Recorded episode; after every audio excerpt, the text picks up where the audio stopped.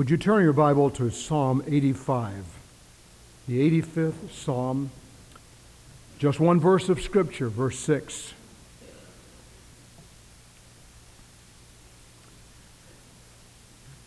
Wilt thou not revive us again, that thy people may rejoice in thee? Let me read that again, and then we'll all read it together. Psalm 85, 6. Wilt thou not revive us again, that thy people may rejoice in thee? Let's read it together. Wilt thou not revive us again, that thy people may rejoice in thee? Now, it's a very interesting verse. The psalmist speaks of revival a number of times. In Psalm 51, he says, Restore unto me the joy of thy salvation, then will I teach transgressors thy way, and sinners will be converted unto thee. Here he says, Lord, wilt thou not revive thy people? Revive means to come to life again or to come to vivaciousness again? Wilt thou not revive thy people? And the reason that thy people may rejoice in thee. It is not the will of God that we be defeated, discouraged, and live under the circumstances. God wants us to live on top of the circumstances the overcomers. There are people in this auditorium this morning who have faced unbelievable problems, hurts, tragedies. And yet they've been able to pick up broken pieces and go on. That's what this scripture is talking about. Lord, will not, wilt thou not revive us again? Cause us to live again. Now, in order for us to be revived, we have to have at one time been alive. The Bible speaks of death and trespasses and sins. Those who have never been saved are still dead in trespasses and sins. Only those who have been born again into the family of God can be revived. The rest need to be regenerated saved, changed. And so, first of all, the psalmist is speaking to believers. He's talking to people who have at one time known the Lord. Whether you're living close to the Lord now or not is not the question. He's talking about those of us who have at one time known Christ. We've been saved. We've been born again. We're in the kingdom of God. And he says, Lord, wilt thou not revive us again? We sang that while ago. Revive us again. Fill each heart with thy love. May each soul be rekindled with fire from above. Hallelujah. Thine the glory. Hallelujah. Amen.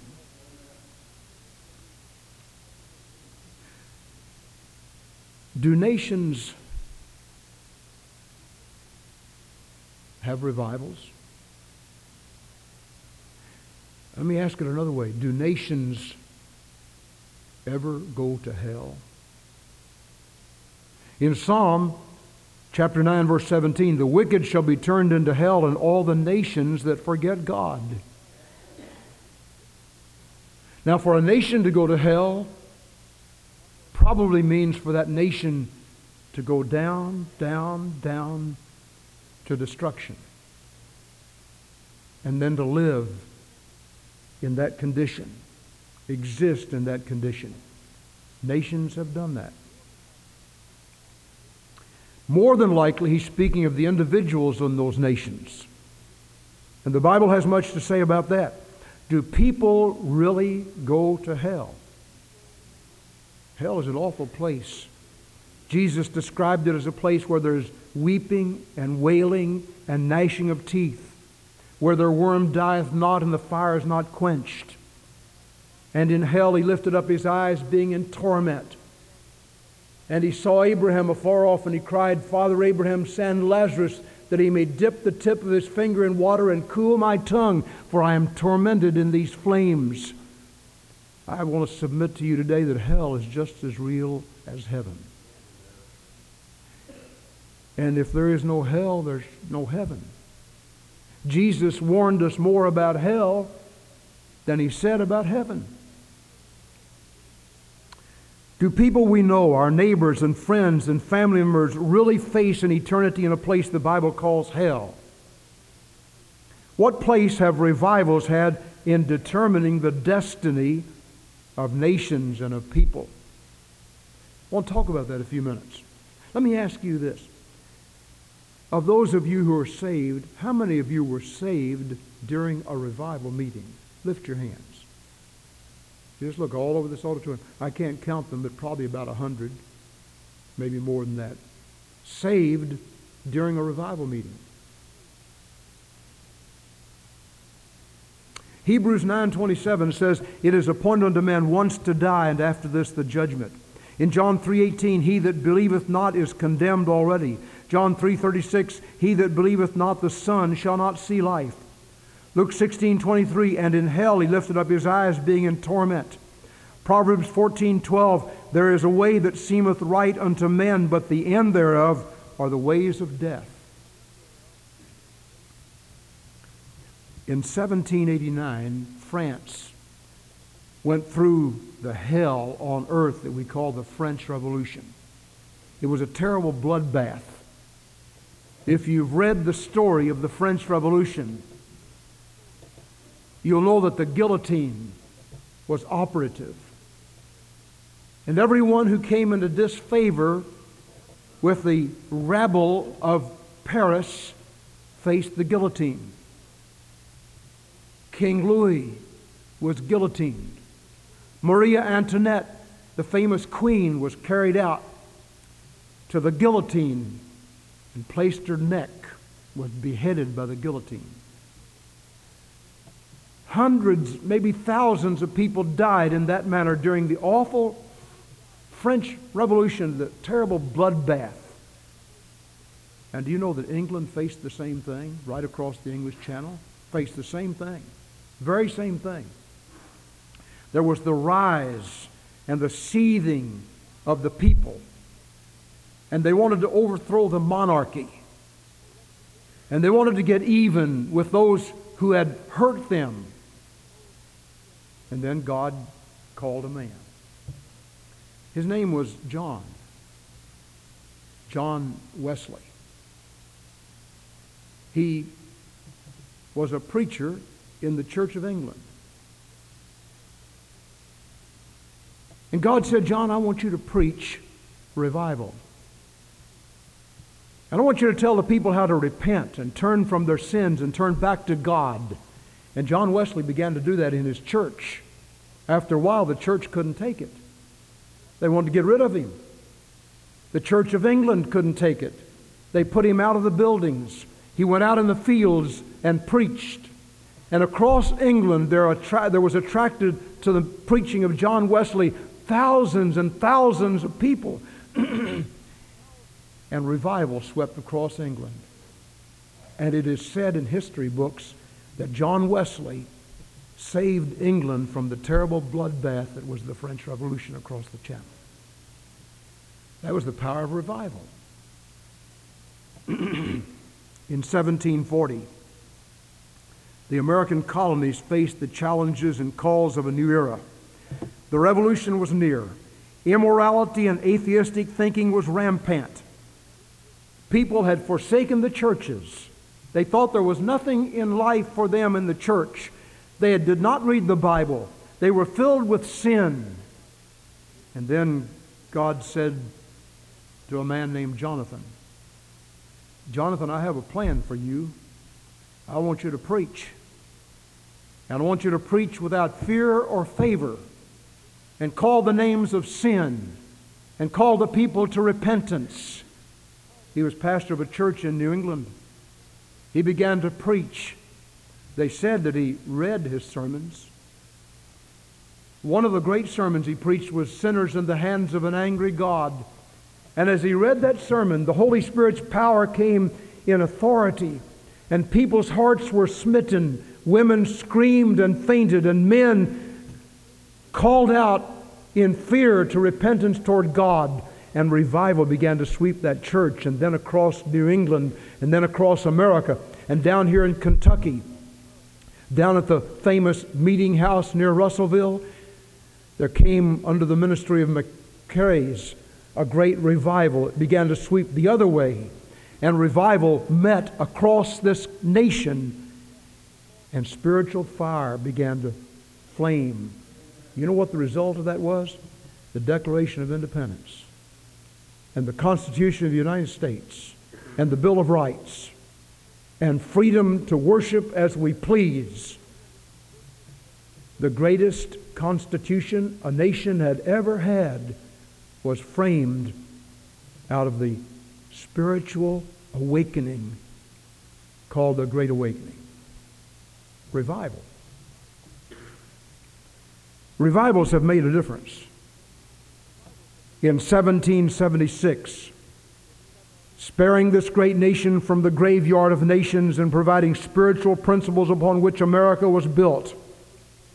We don't have time today to talk about Savonarola and Charles Finney and Whitefield and Brainerd and Moody and Torrey and Billy Sunday and Finley Gibson and all the others who have preached the Word of God and God has blessed and there have been spiritual fire result. Who knows?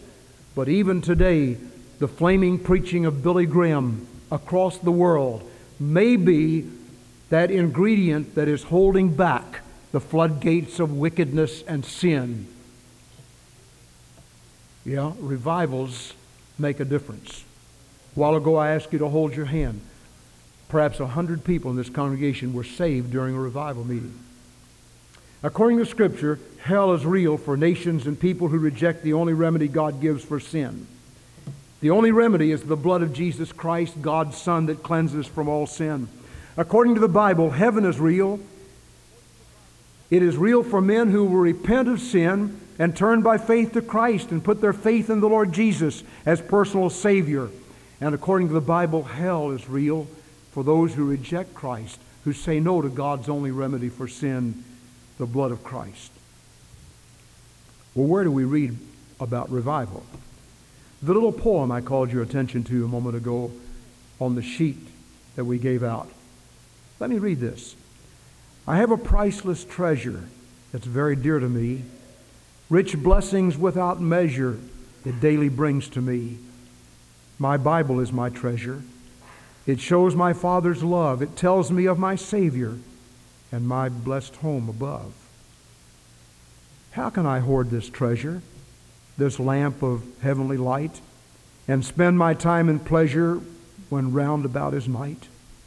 To all who grope in blindness, enslaved and bound in sin, I must show forth God's kindness. For Christ said, Bring them in. I know this priceless treasure is not just mine alone. For every last transgressor, the Savior did atone. I'll spread the gospel story till many hearts can say, To God all praise and glory, for Christ is mine today. That's the power of the Word of God. It can change men's minds. It can change men's hearts. It can change men's direction. It can change men's thinking. The power of the Word of God. And when we have a revival of love for the Bible, and we begin to read it, and we begin to pore over its pages and mark certain things, and then say, Lord, how does this apply to me? What do you want to say to me through this? There will be revival. And when revival comes, there will be five demonstrations. Number one, there will be repentance for sin that will be real. In Isaiah chapter 59, Behold, the Lord's hand is not shortened that it cannot save, neither his ear heavy that it cannot hear. But your iniquities have separated between you and your God, and your sins have hidden his face from you that he will not hear. Repentance is a willingness to recognize our sin, our ignoring the Word of God, our living our lives just as if there weren't any church, There weren't any God. There weren't any Bible. And when we read the Word of God and we're convicted of sin and we turn away from sin and we turn to the Lord, that's repentance. Repentance toward God and faith in the Lord Jesus Christ. That's what brings revival to the human heart. And friends, when you and I repent of our sins, it's a personal thing. Now, the nation can repent, and we need to have days of national repentance. The church can repent. We need to have days when the church is on its knees in prayer, but repentance really begins with the individual you and me. I need to repent. You need to repent. To repent means to turn away from. The old preacher said, Here's what repentance means a man was preaching on repentance and he said a lot of flowery things about it. And when he got finished, nobody really knew what it meant. And an old preacher stood up and said, Well, here's what repentance means I'm going to hell, I'm going to hell, I'm going to hell. Stopped suddenly and turns around. He said, I'm going to heaven, I'm going to heaven. Repentance means turning around, it means a change. Whereas once you were lost in sin, you were on your way to hell, you were on the broad way that leads to destruction, you stop you see the cross of Christ, and you know that Christ died on the cross for our sins, and you're willing to turn away from sin and turn to Christ, and you begin to walk toward Him. That's repentance. And when there's revival in our hearts, there's repentance toward God and faith in the Lord Jesus Christ. And when a believer who is already saved repents, it means he's aware that he's left God out that he's neglected the most important spiritual things, that somehow he's allowed the world to creep into his life and wrap its icicle fingers around our spiritual lives and choke us out so that we're more interested in the dance than we are in the church. We're more interested in booze than we are the blessings of God.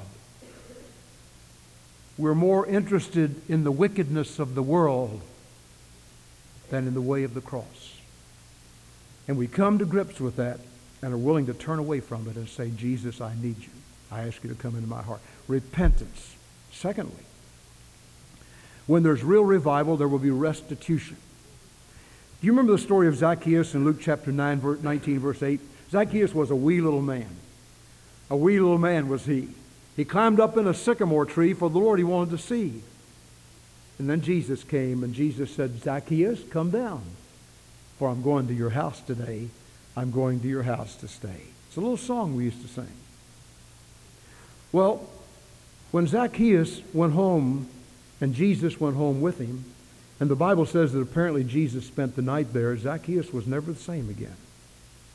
The next day, Zacchaeus said, Lord, if I've withheld from people or if I've taken from people that which I, I should not have or they, I didn't deserve or I, I stole from them, I'm going to give it back manyfold. That's restitution. There are some sins for which there is no restitution. I heard about a lady who came to the preacher and said, Preacher, I want to confess my sins and I want to ask God to forgive me and I want to make restitution for them. Well, he said, What's the chief sin? She said, I, I gossip. I said some mean things and some untrue things about somebody. She said, How can I make restitution for that? He said, Well, you go home and get you a feather pillow and take that feather pillow, cut the end off it off, go to the window, and shake all the feathers out in the air. Let those feathers just blow around. And then when you finish doing that, you go out and pick up all those feathers and put them back in the pillow. Oh, she said, Preacher, that's impossible. I could never find them all. He said, That's the way with your sin.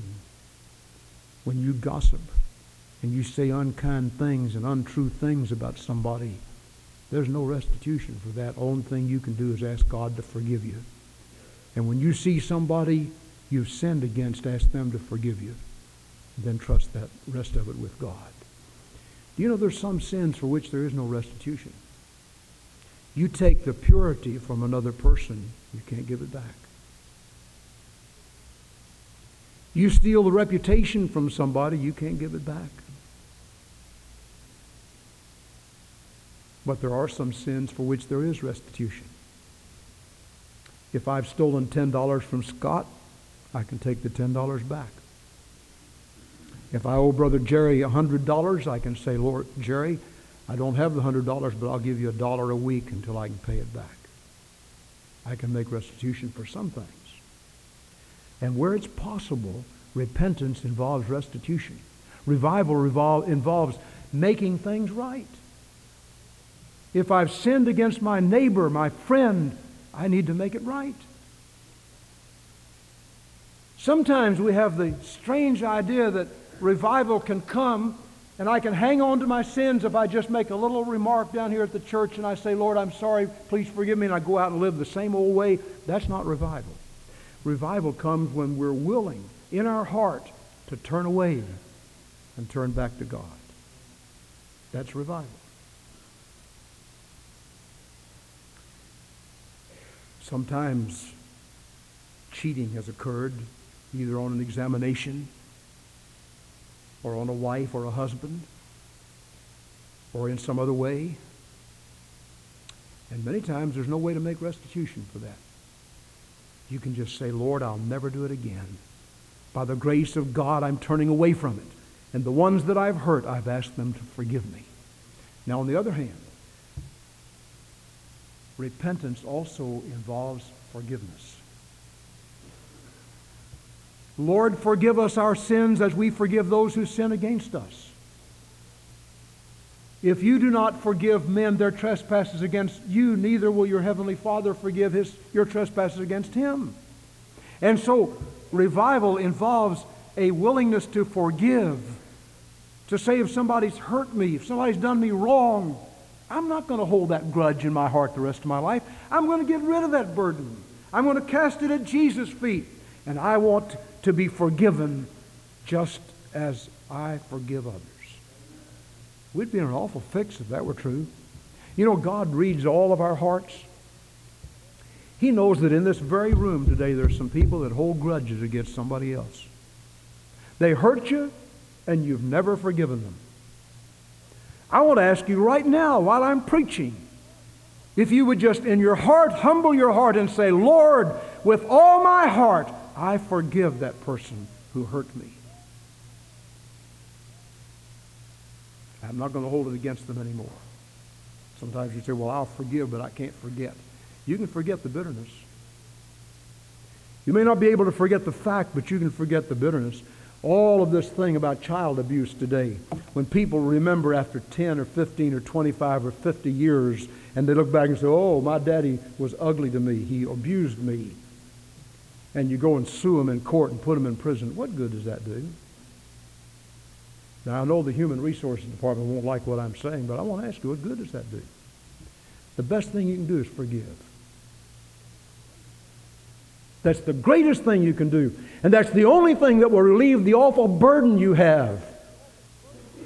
Forgive, just as you want God to forgive you. That's involved in repentance and revival.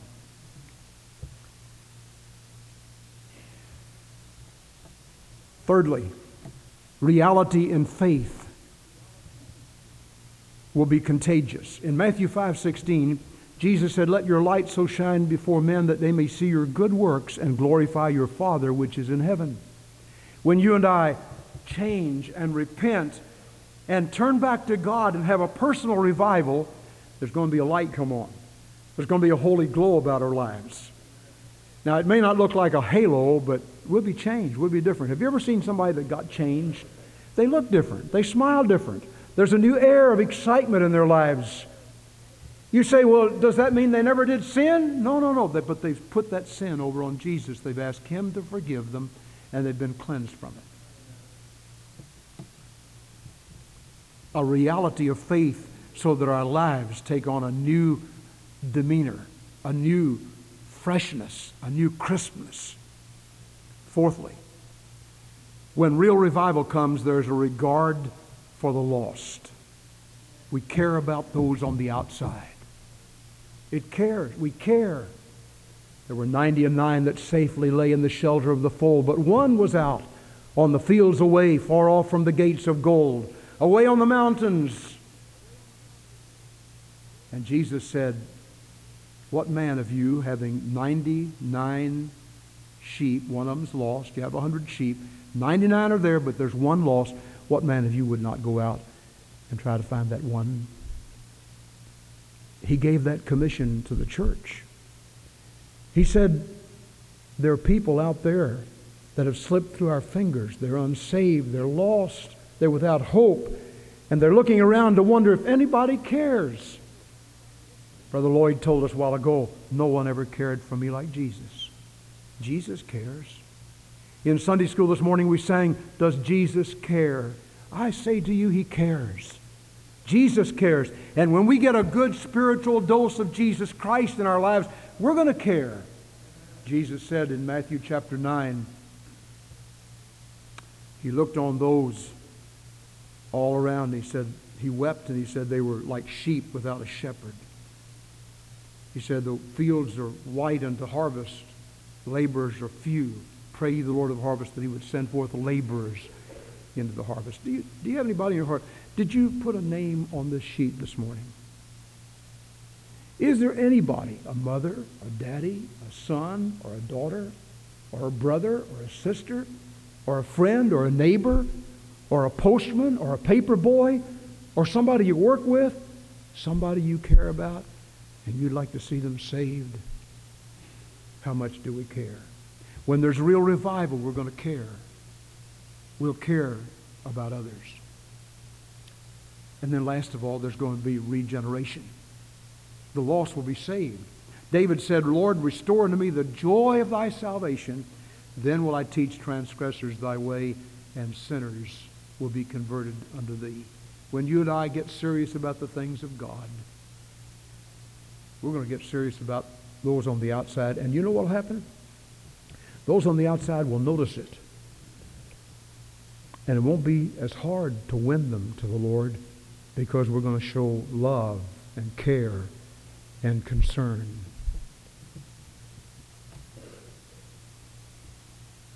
Some time ago, some years ago, a family in our community went through a terrible loss, a serious tragedy. And our people sort of moved in on that family and loved them, cared for them, took them some food, just went by and stood with them in the time of sorrow. A little while after that, I went to the home to talk to them about Jesus. And you know, it wasn't hard to lead them to Jesus. Their hearts were tender. They were open. They had seen love demonstrated. And when you and I demonstrate the love of God through our lives, the lost world will notice it.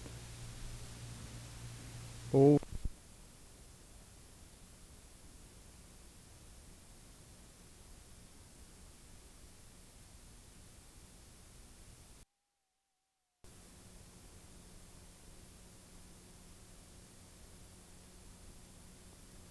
send revival. Send a spirit of revival right in our hearts right now. May we pray together. With every head bowed, every eye closed for just a moment.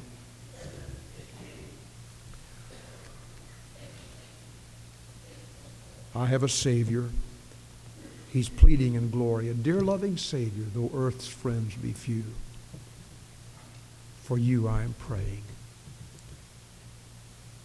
If you have somebody on your heart for whom you're praying, you really care, you want to see them come to Christ, I want to ask you not only to have that name written on that piece of paper,